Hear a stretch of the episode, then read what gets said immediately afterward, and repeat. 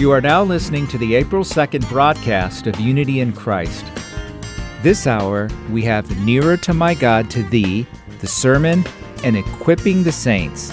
First, let's begin with Nearer My God to Thee.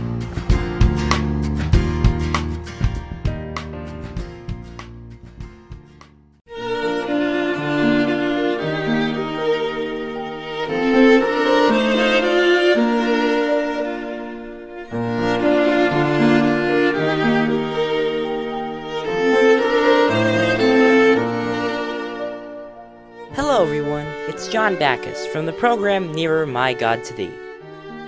1 Thessalonians chapter 5 verse 18 says, "Give thanks in all circumstances, for this is God's will for you in Christ Jesus." Have you ever thought deeply about this scripture? In all circumstances means in everything. This includes happy things, thankful things, and things to praise about.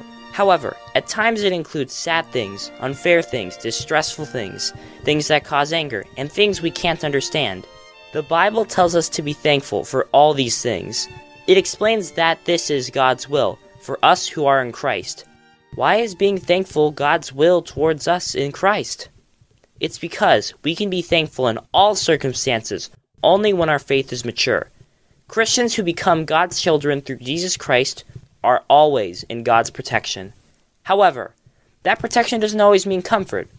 Also, it doesn't mean that there won't be any trouble. The light of His protection shines brighter in hardship, trouble, and darkness. Therefore, those who are mature in faith can give thanksgiving because they have total faith in God who allows and oversees every situation. This is how God desires us to be. Among the hymns we know well, there is a hymn called Singing I Go. This is the first lyric of the hymn. The trusting heart to Jesus clings, nor any ill forebodes. This hymn confesses that our faith has matured, and we are able to give thanks and praise to the Lord in every situation. Let's listen to the hymn for a moment. The trusting heart to Jesus clings, nor any ill forebodes. But at the cross of Calvary sings, Praise God lifted loads. Singing I go along life's road, praising the Lord, praising the Lord. Singing I go along life's road, for Jesus has lifted my load. The trusting heart to Jesus clings, nor any ill forebodes, but at the cross of Calvary sings, Praise God for lifted loads. This hymn confesses, And when my fears are turned to prayers, the burdens slip away. This hymn was written by a woman named Eliza Edmonds Hewitt. She was born in 1851 and grew up in a wealthy family. She had faith, studied well, and poured love unto others. Was she able to make this confession since she lived such a comfortable life? Through a drama, we'll see what kind of situation she was in to turn this confession into a song.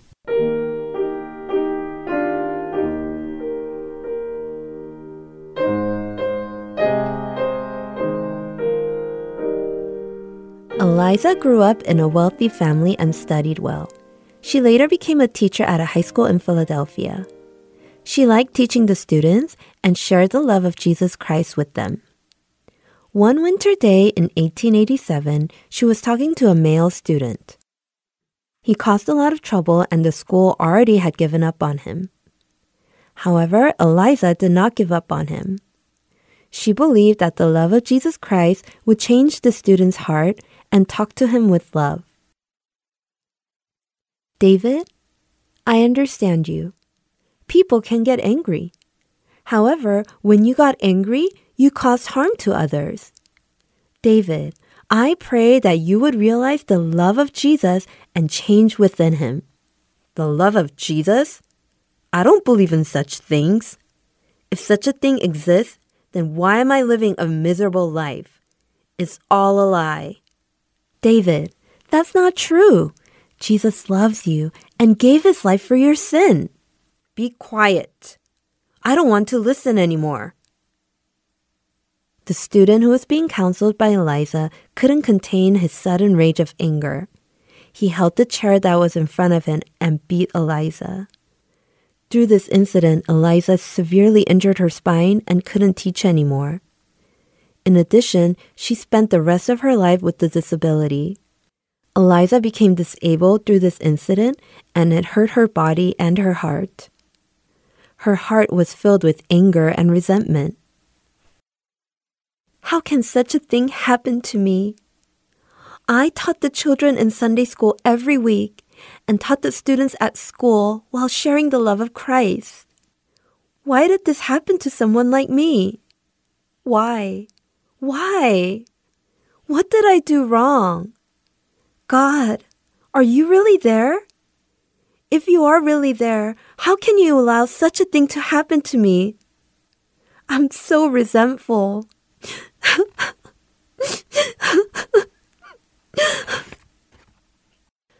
Eliza's upper body was wrapped in a cast and she was bedridden in the hospital.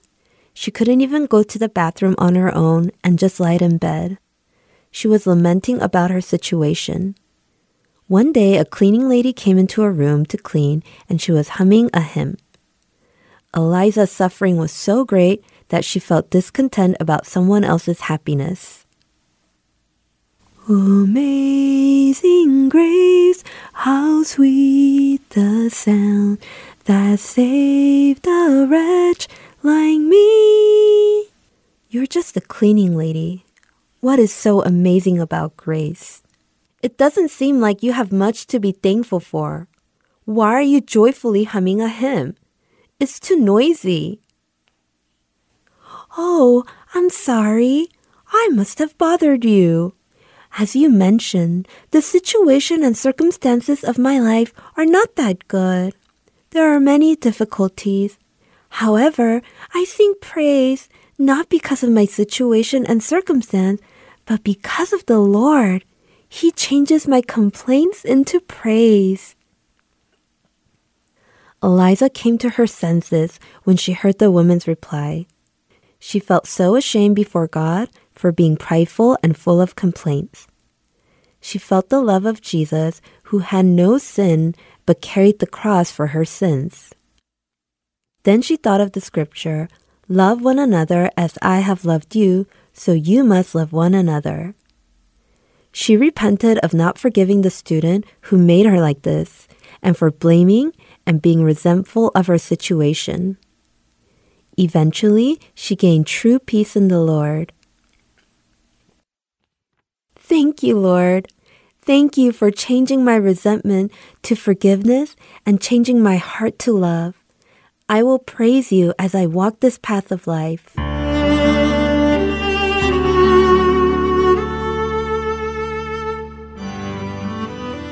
Eliza wrote about her experience that day. Later on, her writing became the lyrics to the hymn Singing I Go.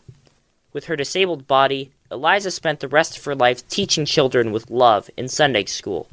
Just as the hymn she wrote, she lived by praising the Lord. True thanksgiving is not only given when the situation and circumstances are good.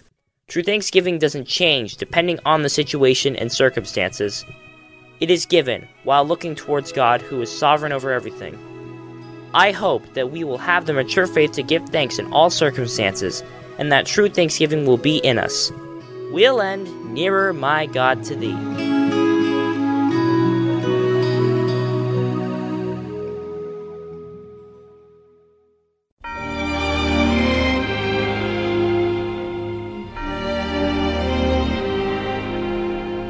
The trusting heart to Jesus clings nor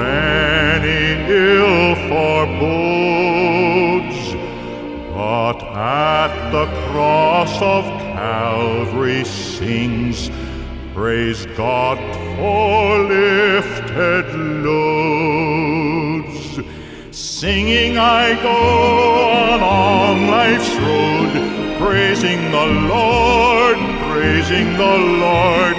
Singing I go along life's road, for Jesus has lifted my load. The passing days bring many cares. Fear not, I hear him say. My fears are turned to prayers, the burdens slip away. Singing I go along life's road, praising the Lord, praising the Lord. Singing I go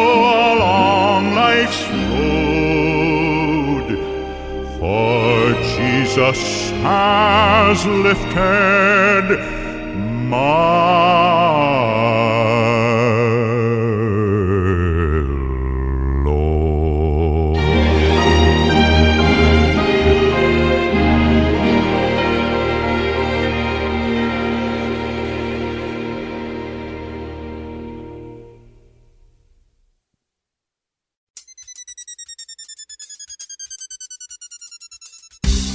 Coming up next is a sermon by Pastor Joshua Vincent of Trinity Bible Church in Phoenix, Arizona. Today's topic is Abraham believed God. I hope you have a blessed time with Pastor Joshua. And what's interesting is, is that though I'm not an accountant, I find that accounting is actually really helpful for what Paul is trying to explain when he gets to chapter 4 of Romans. See, what Paul's really trying to do is explain this doctrine of justification by faith alone. And he's really focusing in on, he's zeroing in on this doctrine of, of the nature of justification by faith alone that we call imputation, uh, which speaks of counting or charging. Uh, now, we are in Romans 4 1 to 8 this morning. Of course, the whole chapter is about imputation, but Paul has, up to this point, been explaining how accounting relates to justification by faith alone. That's what he's doing in Romans 4. And just to catch you up to speed, Paul has written this letter to explain his understanding to clarify how he understands the gospel according to God, gospel that centers on the righteousness of God. Now, Paul begins by showing that all people, whether you're a Jew or a Gentile, the major division of humanity, he says, whether you're Jew or Gentile, I want you to see that everyone is under the just, the righteous wrath of God because nobody meets God's righteous standards. There's nobody that does it. And then in Romans 3:21 to 425, Paul shifts and he locks in on answering another question, which is this: How do we receive the gospel of the righteousness of God? How does this, this good news become good news for us? What is the good news for the unrighteous before their righteous God?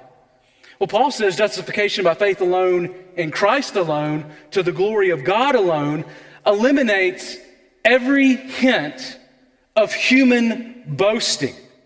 And then in Romans 4, after he shows that there's no place for human boasting with justification by faith alone, he turns and he, he wants us to see that there is another aspect of the beauty of this doctrine that we want to really hone in on. And, and, to do this in Romans 4, he's really just unpacking one verse, a central verse, and that is Genesis 15 6, which we read at the beginning of the service. And that is the verse where uh, we find that Abraham believed God and it was counted to him as righteousness. And what Paul wants to do is make sure the Christians in Rome understand what he means by this. And he's using Abraham as a, a test case. Now, when it says that God counted this to him as righteousness, this word counted is important. It's going to be repeated again and again throughout chapter 4. In fact, just in verses 1 to 12, it's used eight times. Now, this word, I looked it up, and it literally means to keep records of commercial accounts involving both credits and debits. It's to put into one's account, if you're accounting something to someone, to charge to their account, to regard as an account. It's accounting language. Now, we often think of accounting as something that is very rigid and boring, not exciting like the FBI. But when we think about accounting with regard to God's accounting, I hope that this morning what you see is, is that for the believer, we find that God's accounting is generous and beautiful. It is hope birthing and life giving. See, God's accounting is worth reveling in and meditating on and living for. See, before Abraham was circumcised in Genesis 17, and before Moses gave the law 400 years later, Abraham was counted righteous by faith. And the theology of God's accounting here is what we call imputation. It's what Paul is spending this whole chapter meditating on, unpacking for us. Now, if you're taking notes, let me just give you our big idea for this morning, and it's this it's that through faith, God graciously counts you righteous and does not count your sins against you. Through faith, God graciously counts you righteous and he does not count your sins against you. We see both imputation and non imputation brought together for you and me in Christ. Now, first, we find that Paul begins this section with a question that's connected to what's just happened. And he basically is asking this Was, was Abraham justified by works? This is what he says in verses 1 to 2. See, Paul has just declared that justification by faith alone, it eliminates every hint of human boasting. Now, with that in mind, he's asking this question in verse 1, which he clarifies in verse 2. So look with me at verse 1 again. This is what he says in verse 1. Paul says, What then shall we say was gained by Abraham, our forefather, according to the flesh? The question in verse 1, it might at first appear awkward. And as you're looking at this question, you look at this word gained by Abraham, and you might ask, what is this? What is the idea that's trying to be expressed? Well, this word for gain can also be, be translated as found. So I take it that what Paul is, is asking is something like, what was found by Abraham, our father, according to the flesh? And by implication, what can we learn about how one is justified from this great patriarch of the Jewish and Christian faith? What, what can we learn from him and his spiritually, his spiritual journey?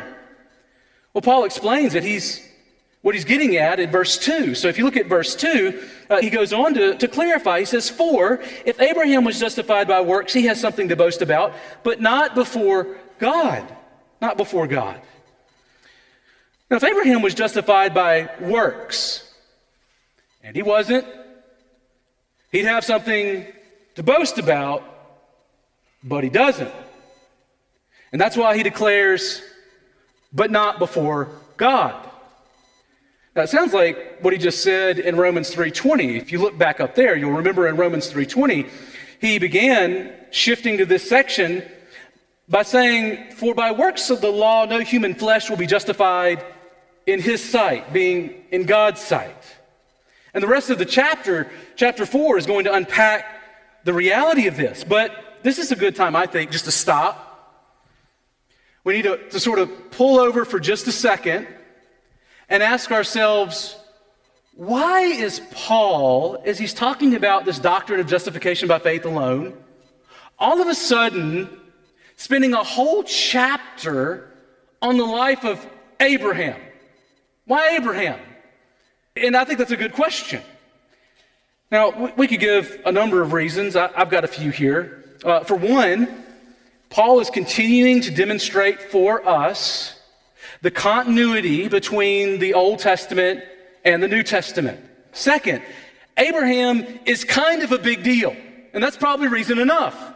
I mean, if you think about the nature of Abraham, uh, Abraham spiritually is a patriarch of the father for Jews and Gentiles alike. He was held as a kind of hero of the faith for the people of Israel. Jews revered Abraham as a model of faithfulness. So Abraham is talking, I mean, Paul here is talking about faith and works, and he's trying to show the difference between the two. Well, Abraham was seen by many Jews as an example of works faithfulness. Now, here's the problem Jews of Paul's day saw Abraham as an example of justification according to works of the flesh. Now, Paul is, is teasing this out, and he's appealing to a couple of Old Testament texts. Of course, the main one is Genesis 15 6. But notice, second, that God justifies the ungodly by counting them righteous. This is what Paul highlights in verses 3 to 5 that God justifies the ungodly by counting them righteous.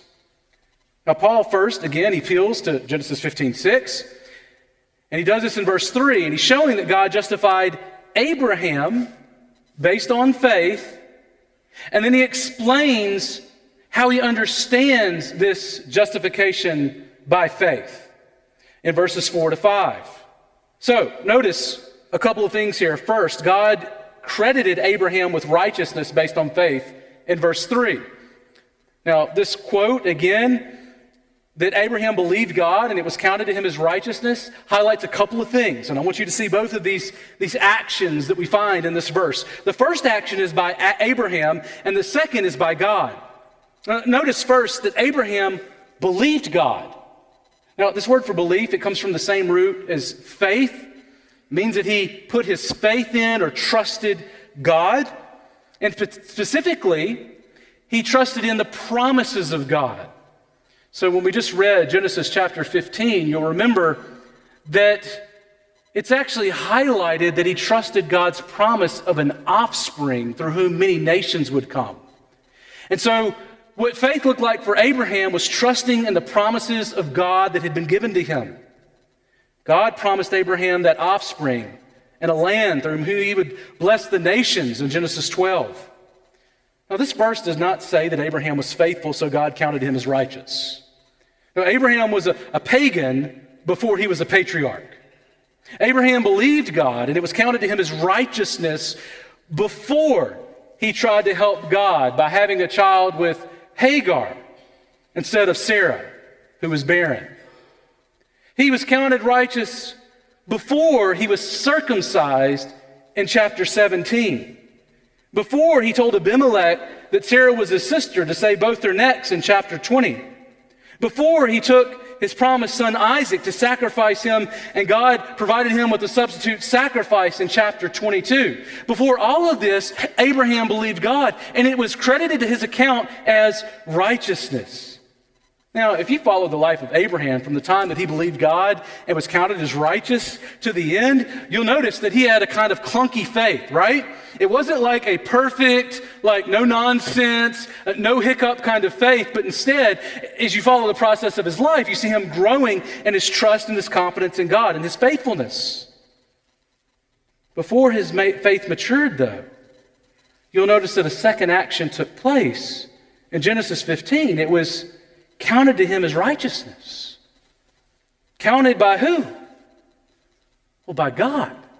God counted righteousness to Abraham's account. Now, as I said before, this word for count is an accounting term referring to crediting one's account. And catch how Paul clarifies the nature of this accounting in verses 4 to 5. He wants to, to make it more clear. And notice here, we find that God justifies the ungodly by grace, not grit.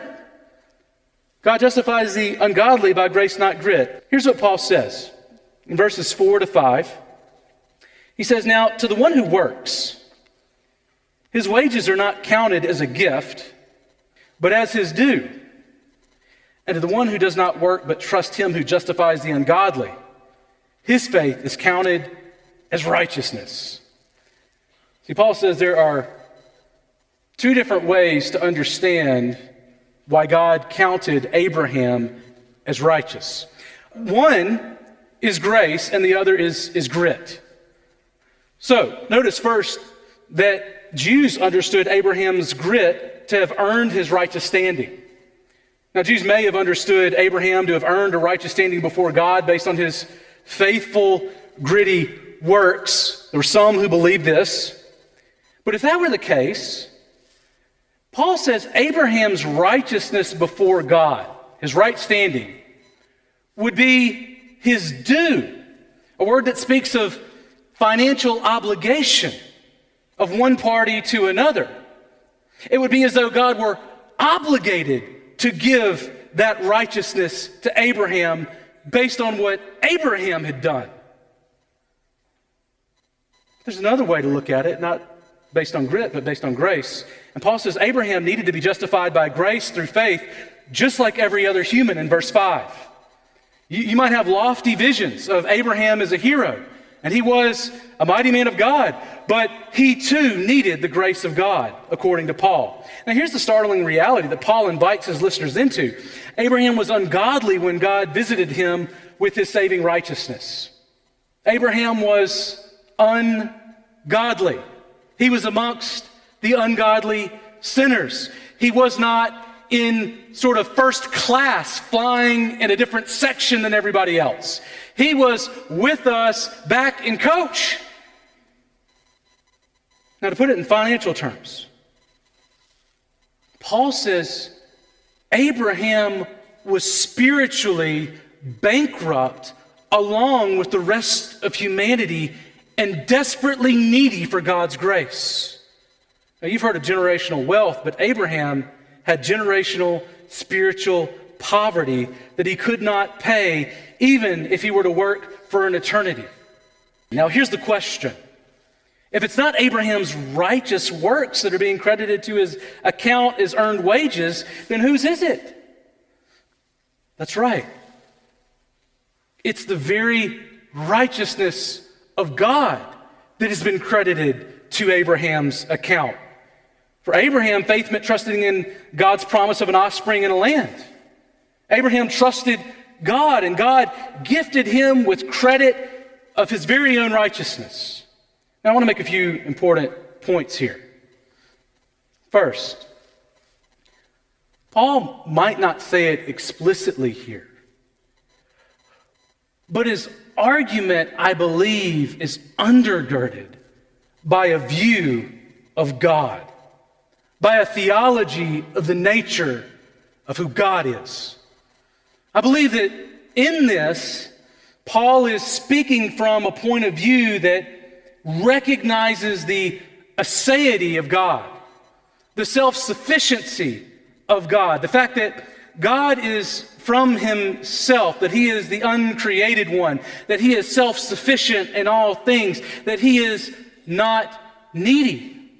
Second, don't misunderstand Abraham believing God and it being credited to him as righteousness to mean that our faith is our justifying act of righteousness. Now, some take it that way.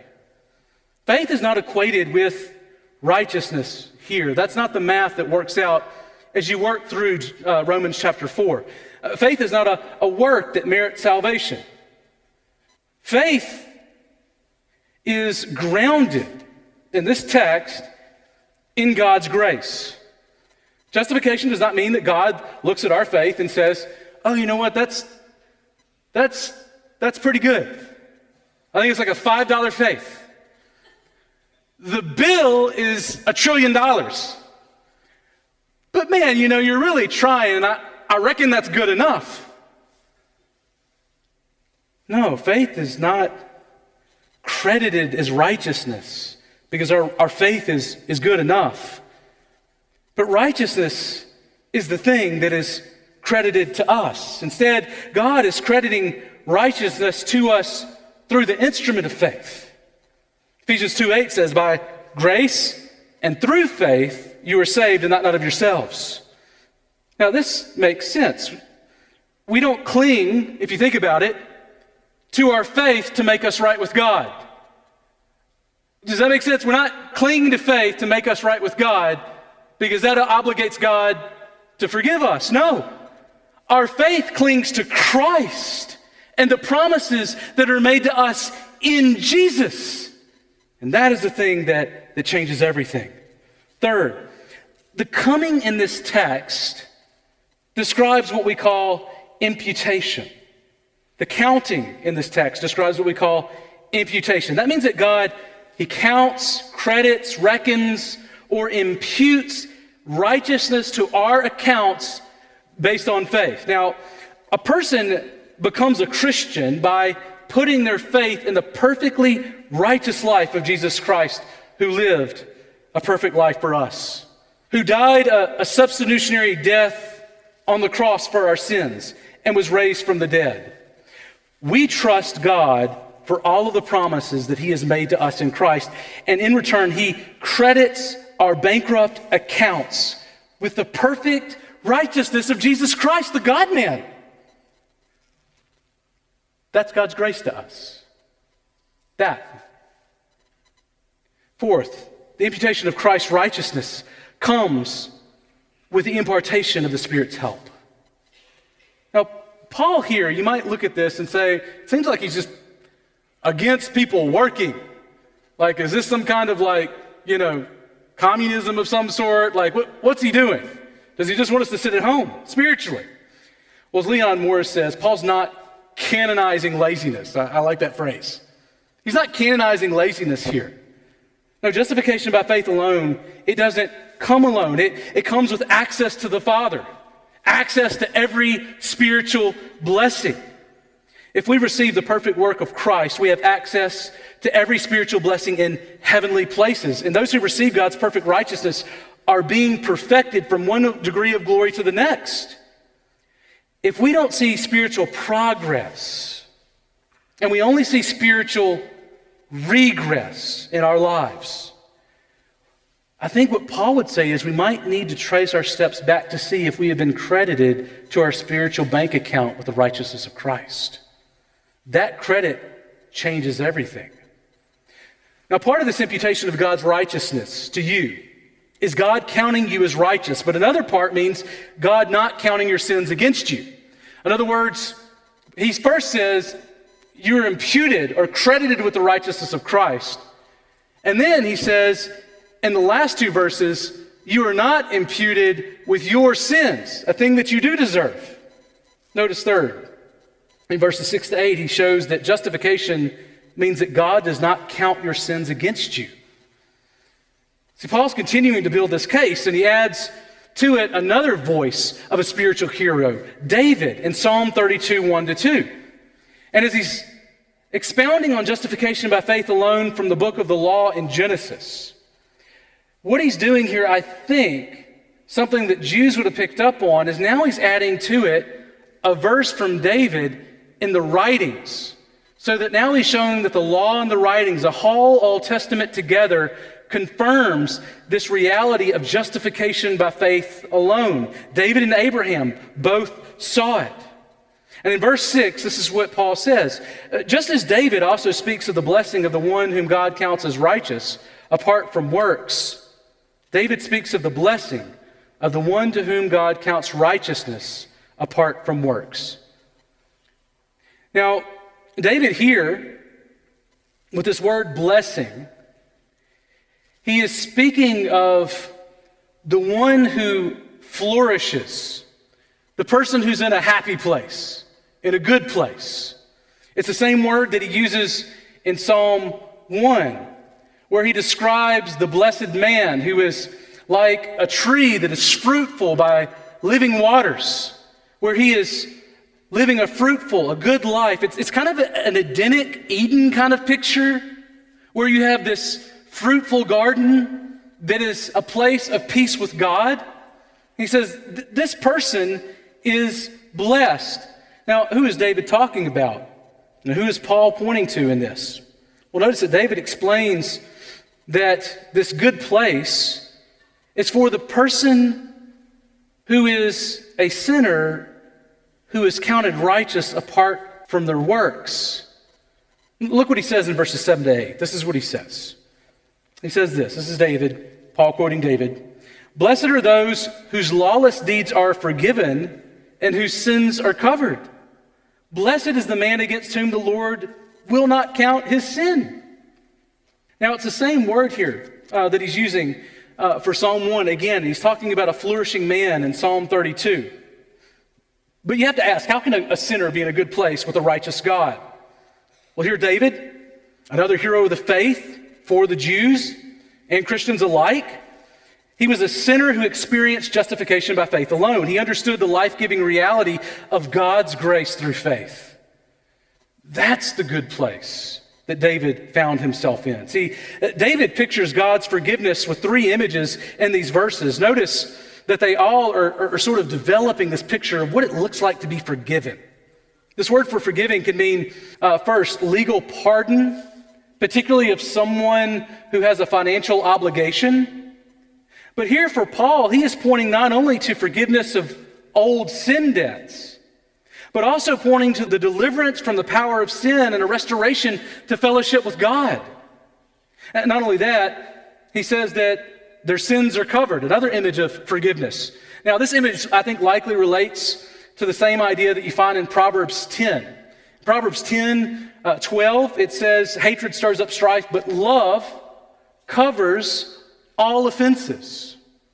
See, God covers the sin of his covenant people. He doesn't expose and shame them.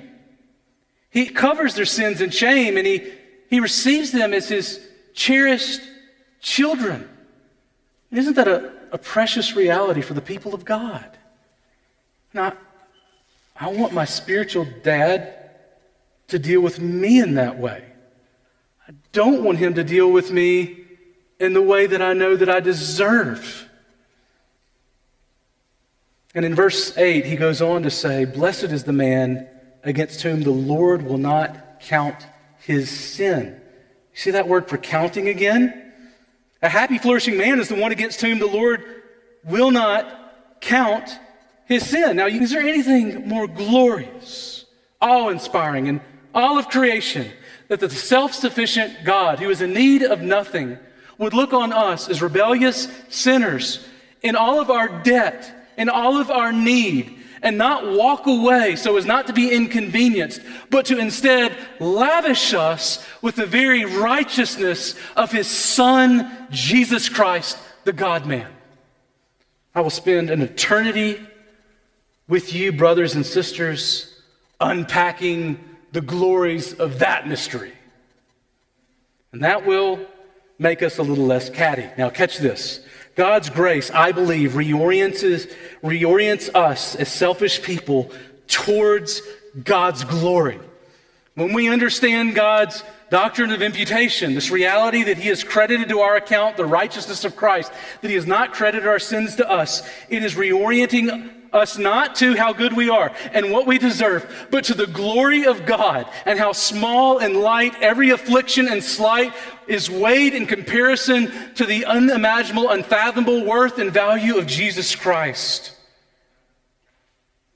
That will lead to greater joy. When we understand it, when we believe it, that will lead to greater faithfulness when we understand it. Second, God imputes the righteousness of Christ to the believer all at once. And let's just continue to meditate on this for just a bit. When he says that he has imputed to us the very righteousness of God in Christ, he gives it to us all at once. We are not on a layaway plan. See, when you put your faith in Christ, God does not credit your account with a, a dollop of righteousness or a, a kind of shard or a sprinkle of righteousness. God backs up the Brinks truck and he opens up the gate. Beep, beep, beep. Boom. All of it. He gives you credit for the righteousness of Christ. The value of that righteousness, it does not inflate, it does not deflate, it does not need to, it is perfect. It's not like Bitcoin or cash. It's always perfect and incalculable in value. Now, some of us are sad because we need to check the spiritual balance available to us in Christ. And if we would only look to His Word and pray and seek to bring glory to His name, we would find that we have resources for joy and hope from any situation until Jesus comes. Third, God does not impute righteousness based on the size of your faith. He doesn't look at you and think, I think I'll give them like this much righteousness because they've got this much faith and that much righteous, that was maybe a little bit too much. You really are not looking good today. No, we're told a mustard seed size of faith. Very small, receives credit for the full righteousness of the God man Jesus Christ, who lived a life of perfect righteousness for us. Please hear me. We live in a world where we are bombarded with what? Peace? No, outrage. Everyone is angry. You go to social media, who do you hear? The people that are angry. You go to the news, you hear people angry about angry people. Everybody's just outraged. And we hear those messages constantly. And it can make us angry and filled with outrage. And we need to recalibrate our hearts to the beautiful riches of the gospel of the God who justifies the ungodly, who did not give them what they deserved, but gave them grace. That'll silence our anger and it will replace it with an otherworldly kind of hope and joy. And let me say this this world needs to see people who have hope and joy because there are not many who do. A non Christian, you, you, might be listening to this and think this just doesn't sound fair. The math doesn't work out. You can't count the ungodly as righteous because uh, then what about all the ungodly deeds? They wouldn't be held to account. The debit column is still full. Well, here's the good news of Jesus Christ. We find that this same word for counting is actually used in the Greek version of Isaiah 50 through 12, a text that is looking forward towards the coming Messiah who would also be a suffering servant. And we find that that text says, speaking of him, therefore I will divide him a portion with the many, and he, this Messiah, shall divide uh, the spoil with the strong because he poured out his soul to death and was numbered or counted or imputed with the transgressors. Yet he bore the sin of many and makes intercession for the transgressors. The reason the math works out is because of who Jesus is and what Jesus accomplished at the cross. Jesus paid for our unrighteousness in full. And when you put your faith in him, your debit account, which you can't catch up on, is replaced by an account of the very eternal righteousness of Christ Himself. If you haven't put your faith in Christ today, then you're in the place where you are facing paying for your sins yourself. Somebody's going to pay, either Christ or you. If you put your faith in Jesus, Jesus pays for your sins. You become a child and not an enemy.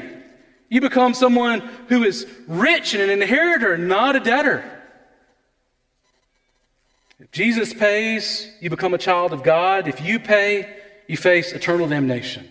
You face God's wrath and death. So this morning, if you haven't put your faith in Jesus, grace is calling. Trust in Christ. Let's pray. Well, this morning, as we come before you, we praise you that you have credited the righteousness of the God man Jesus Christ to our accounts. Father, if there is someone here who has not put their faith in Jesus, who on that last day will have to pay for their sin debt before you themselves. Father, awaken them to the reality that they cannot pay it, that they are destined for destruction. Help them to see the beauty of the riches that are available to them in Christ. Father, now as we prepare our hearts to sing, help us sing to the glory of your name and leave this place living in light of the glories of the gospel. It's your name we do pray. Amen.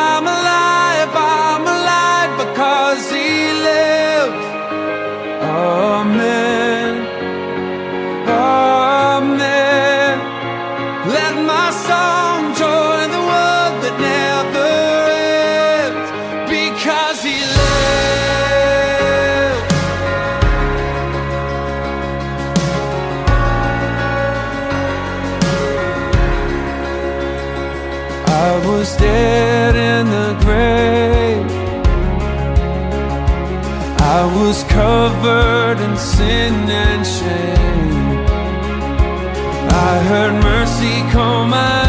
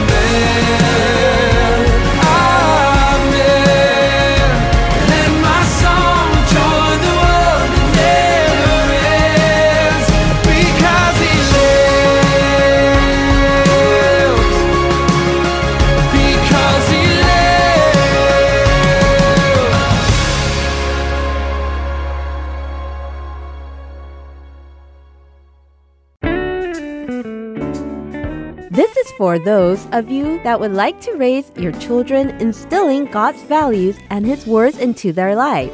Heart and Soul Gospel Ministries can send you CDs of our children's program. If any of you are interested in the program, please contact the office or email us to receive the CD. I hope that this program can spread out through our English speaking children.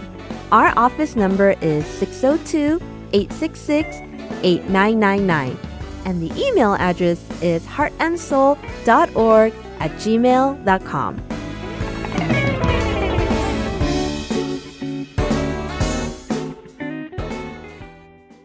The following program is called Equipping the Saints, provided by ETS Ministry.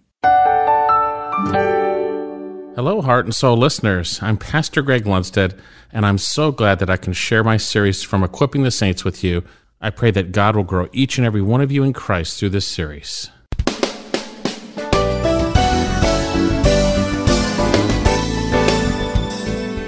Concerning the Ninevite salvation, why would Jonah be so angry? Why would this guy be so mad at such a good thing? Salvation. Why would we be so mad as we will see at such a good thing? Sanctification. As God uses evil and allows it to bring about good. Why is Jonah so mad? We can get into all the sub issues and commentators go for volumes on all the issues that might have caused Jonah to be angry. Maybe it was his hatred of the Ninevites and their wickedness, which is true. Maybe he hated them because they were poised to invade Israel the way they were expanding. Maybe he hated them as some commentators would say because as he would go back to Israel, he might be considered a false prophet because he declared judgment and it didn't happen. Maybe there's all sorts of reasons why Jonah might have been angry, but the bottom line is every single one of those sidetracks us from what God wants us to learn in this passage, which I believe is what the heart of anger is and the core of anger. Jonah has an outward issue that he's angered by, and it's the salvation of the Ninevites. It is an extreme example for us, right? And he's angry. But behind this, there is an inward problem. I believe we'll see the heart of that problem as we look at his prayer. Verse 1 again, but it greatly displeased Jonah. He became angry. It was evil to him, a great evil. He became hot. I believe that's the best translation. And he prayed to the Lord and said, Please, Lord, was not this what I said while I was still in my own country? Therefore, in order to forestall this, I fled to Tarshish, for I knew that thou art a gracious and compassionate God, slow to anger and abundant in loving kindness, and one who relents concerning calamity. I think the first thing we're going to see is Jonah's got a warped view of God. He's got a warped view of God, and he's actually in this statement going to justify his previous sin, which he was disciplined almost to death for. And he prayed to the Lord, the I am Yahweh, the great I am, and said, please Lord, wasn't this what I said? Didn't I tell you so, Lord? When I prayed back there when I was wanting to flee, I knew you would go save them. Didn't I tell you this? And you did it. This is why I fled. And so we have some serious problems here at the core of Jonah's anger. First of all, he's backtracking and justifying his previous sin. We do that, don't we? We confess our sin, we get convicted over it, God's discipline is heavy on us, and then things change, and we get a burr in our saddle, and we start to justify that same sin. Jonah's doing it. He's justifying it. And here we're going to see the core of anger, the heart of anger. Jonah's saying, basically, I told you so, God. I told you so. I'm right and you are wrong, God. And this is the core of anger an idolatrous, selfish view that our understanding is better than God's. That we believe our perception and understanding of circumstances and issues is better than God's. It's almost unbelievable to think that after what Jonah has gone through, almost dying, being in this slimy whale, really kind of repenting there, it seems like he wants to do what God wants him to do, God stops the discipline, and at this point, he would say this and pray this. In your own time, note the difference between the prayers in chapter 2 and the prayer here. They're totally different. Jonah, in effect, is saying, I told you so. Oh, but who are you, O oh man, to talk back to God? This is dangerous ground to be standing on. Remember that God brought Jonah to within an inch of his life before, right? Isaiah 45 verse 9. Woe to the one who quarrels with his maker. An earthenware vessel among vessels of earth. Will the clay say to the potter, what are you doing? Or the thing you are making say, he has no hands? Woe to the one who quarrels with his maker. In the core of Jonah's anger, we see a justification of his sinful actions in the past.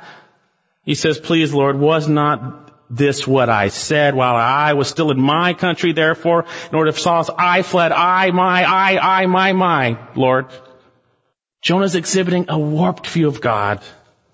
He believes what God has done in saving the Ninevites is a evil thing. It was evil to Jonah. It was evil. It was not good. And folks, some of you think that what God allows in your life is evil and not good. So you get angry. And at the core of anger is an idolatrous heart that believes that we know better than God. You believe what's happening to you is bad rather than good. Salvation of the Ninevites, as we will see, was good.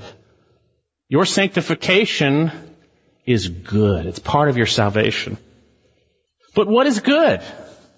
What is good? We're going to see this statement later on where the Lord says basically, is doing good angering you, Jonah? Is doing good angering you? Do you have any good reason to be angry? That's really, but what is good? Do you remember what the Lord Jesus said to the rich young ruler in Mark chapter 10? And he was setting out for a journey, verse 17, and a man ran up to him and knelt before him and began asking him, Good teacher, what shall I do to inherit eternal life? And Jesus said to him, why do you call me good? No one is good except God. Implicit in that statement is he knows that person doesn't believe he's God. Why do you call me good? Only God is good. So first of all, God is good and true goodness comes from God. Every good gift comes from above relating to salvation. Now why do I bring this up? Ultimately because God is characterized by good. His deeds are good. His redeemed people are good. They are saved unto good deeds which He has prepared. And we need to understand that everything God does and allows is good. The salvation of the Ninevites, Jonah says evil. It's so extremely obvious to us it's a good thing. But Jonah is blinded by his warped understanding and we can become the same way so easily. And that's why it's so important to be instructed by the words. Well, what do we know about God being good? We've heard some earlier from Psalm 103. Psalm 25, 8, and I'm going to read some verses and you can note them down and examine them later. Psalm 28:5 good and upright is the Lord. Therefore he instructs sinners in the way. Psalm 86, 4 and 5, make glad the soul of thy servant, for to thee, O Lord, I lift up my soul. For thou, O Lord, art good and ready to forgive. It's always tied with his attributes of forgiveness and goodness. Psalm 73 verse 1, a psalm of Asaph. Surely God is good to Israel, for his loving kindness is everlasting. Psalm 106, 1, praise the Lord, O give thanks to the Lord, for he is good, for his loving kindness is everlasting. By the way, Jonah had most of this truth, as we'll see. Psalm 118, 29, give thanks to the Lord, for he is good, for his loving kindness is everlasting. Psalm 104 and 5, enter his gates with thanksgiving and his courts with praise. Give thanks to him, bless his name, for the Lord is good. His loving kindness is everlasting. Psalm 145, 8 and 9. There's so many other verses. This is just a few of them. The Lord is gracious and merciful, slow to anger. We'll see this in a minute. And great in loving kindness. The Lord is good to all. Psalm 34, 8. David, inspired by the Holy Spirit, tells all of us to taste and see that the Lord is good. And what the Lord does is good. Psalm 103. Bless the Lord, O my soul, and all that is within me, bless his holy name. Bless the Lord, O my soul, and forget none of his benefits. Don't forget. Who pardons your iniquities, who heals all your diseases, who redeems your life from the pit, who crowns you with loving kindness and compassion, who satisfies your years with good things, so that your youth is renewed like the eagle. Psalm 84, verse 11, for the Lord God is a sun and shield. The Lord gives grace and glory. No good thing does he withhold from the upright. But you're saying it's bad, it's evil, it's not good. Like Jonah. When we get mad, we're saying it's bad. We're saying it's evil. Lamentations 3. Jeremiah is looking at Jerusalem after it has been destroyed People have been slaughtered and the remainder have been taken to captivity in Babylon. And he says, remember my affliction and my wandering, the wormwood and bitterness. Surely my soul remembers and is bowed down within me. This I recall to mind. Therefore I have hope. The Lord's loving kindnesses indeed never cease. His compassions never fail. They are new every morning. Great is thy faithfulness. The Lord is my portion. It says my soul. Therefore I have hope in him. The Lord is good to those who wait for him to the person who seeks him. God's good, and what he does is good. And Jonah is exhibiting a warped view of God. He believes that what God had done in saving the Ninevites is a very evil thing, not a good thing. This is the core of anger. That you believe what's happening to you is bad rather than good. That you know better than God. Now notice his wickedness in his prayer reveals a further warped view, but ironically God's gracious character. Again, back in Jonah 4, verse 2, and he prayed to the Lord and said, please Lord, was not this what I said while I was still in my own country? Therefore, in order forestall us, I fled to Tarshish for I knew, here's what he knows, that thou art gracious and compassionate God, slow to anger, abundant in loving kindness, and one who relents concerning calamity. Amazing. Jonah knew this, which all applies to salvation, but he says the Ninevites' salvation is evil. He knew that God was gracious, compassionate, slow to anger. By the way, Jonah is very quick to anger. God's slow to anger, abundant in loving kindness. Jonah's basically quoting Exodus 34, 6 and 7, and it's restated many times in scripture, Joel 2.13 in the Psalms, as we saw. The Hebrew term gracious conveys just that, graciousness, favor towards the undeserving. Certainly the Ninevites were undeserving.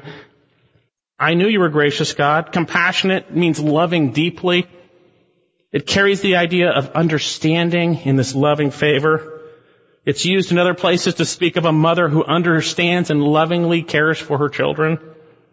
Slow to anger, God is patient, long suffering to those who rightfully deserve his anger because his anger is righteous anger. And then we have the phrase abundant in loving kindness, Rab Chesed, which speaks of an overflowing Hesed. We've talked about this. An overflowing love, God's loyal love, loving kindness, overflowing. And lastly, God, He's rightly declared to be one who relents concerning calamity. He is willing to turn from the judgment He proclaims if there is repentance. Jonah knew this. Jonah understood He was gracious, shows favor towards the undeserving, compassionate, deeply loving, slow to anger, patient, long suffering, overflowing loyal love, and one who relents list of God's attributes displayed throughout scripture tied heavily to his salvation of us. And throughout scripture, these attributes consistently, habitually bring the psalmist or whoever to praise God, not get angry at him. I knew you were this way. See how I, how twisted his thinking is. Verse 2 should be very disturbing to us, and it should be a warning to how easily our thinking can become twisted. But God's gracious. He uses His Word to confront our thinking. He loves us. He's compassionate. He's good. Jonah's view of God is very warped as evidenced by his anger concerning what God had done. Jonah knew the truth, but he didn't like that truth when it applied to the Ninevites. You may know the truth concerning how God sanctifies, but you may not like that truth when it's applied to you. How could this be? Evidently somewhere along the line, Jonah picked up some bad understanding, some bad theology in which he saw God's compassion only for Israel and not for others. It's good that God's loving kind to us. It's not good that he is to them. This happens all the time, folks, where people take some bit of scripture and elevate a truth beyond other truths in scripture. A type of doctrinal reductionism resulting in a warped view of God to Satan's perverse delight. I could give a myriad of examples. I'll give you a couple here. Consider the hyper-Calvinist who only focuses on God's sovereignty and election, truths which are taught in scripture. But yet this focus is to the exclusion of other truths in scripture.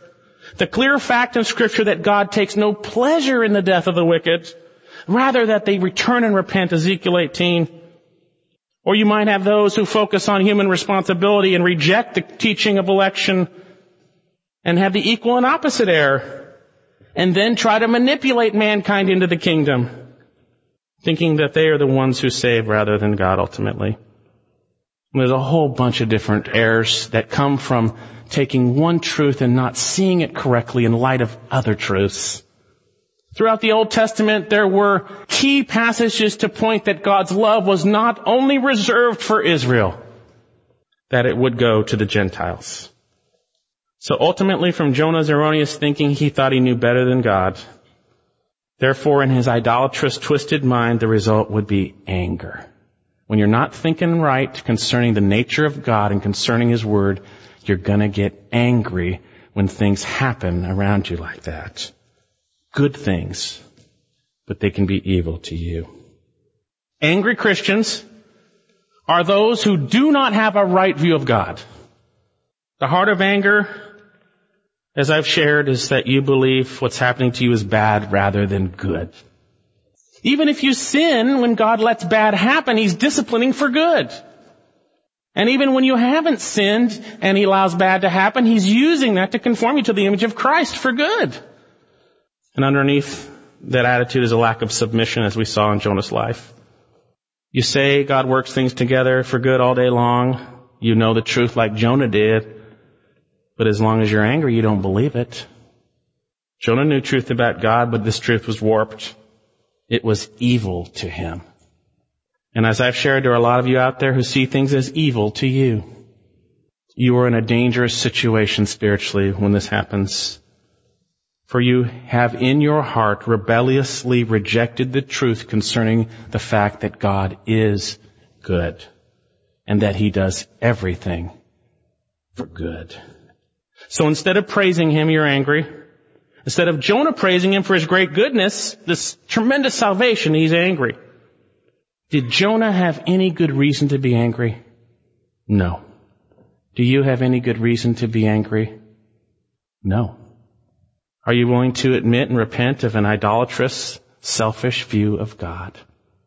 If you're still angry, there are deadly consequences coming, and we're going to see that in Jonah's life. So first of all, how can we avoid these consequences? We need to understand at the core of this type of anger, this anger that is not one in which you have confessed or the sun does not go down. It's the sun has gone down in this anger.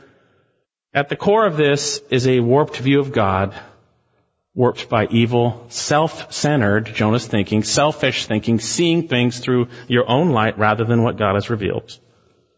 But secondly, we need to recognize there are deadly fruit and consequences to this. Again, verse 1, Jonah 4, but it greatly displeased Jonah and he became angry. It was a great evil to him and he became hot. And he prayed to the Lord and said, Please, Lord, was not this what I said while I was still in my own country? Therefore, in order to forestall us, I fled to Tarshish, for I knew that thou art a gracious, compassionate God, slow to anger and abundant in loving kindness, one who relents concerning calamity. Therefore now, O Lord, please take my life from me, for death is better than life. Take my life, please say.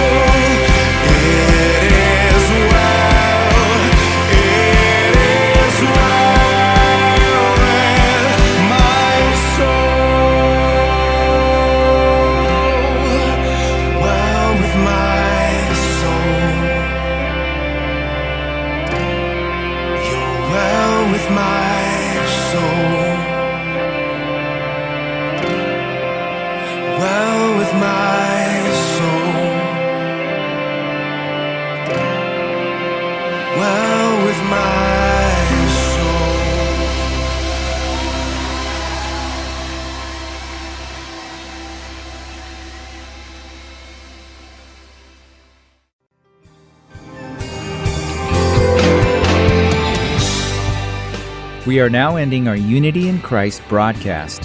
Thank you for listening, and I look forward to being with you again next week.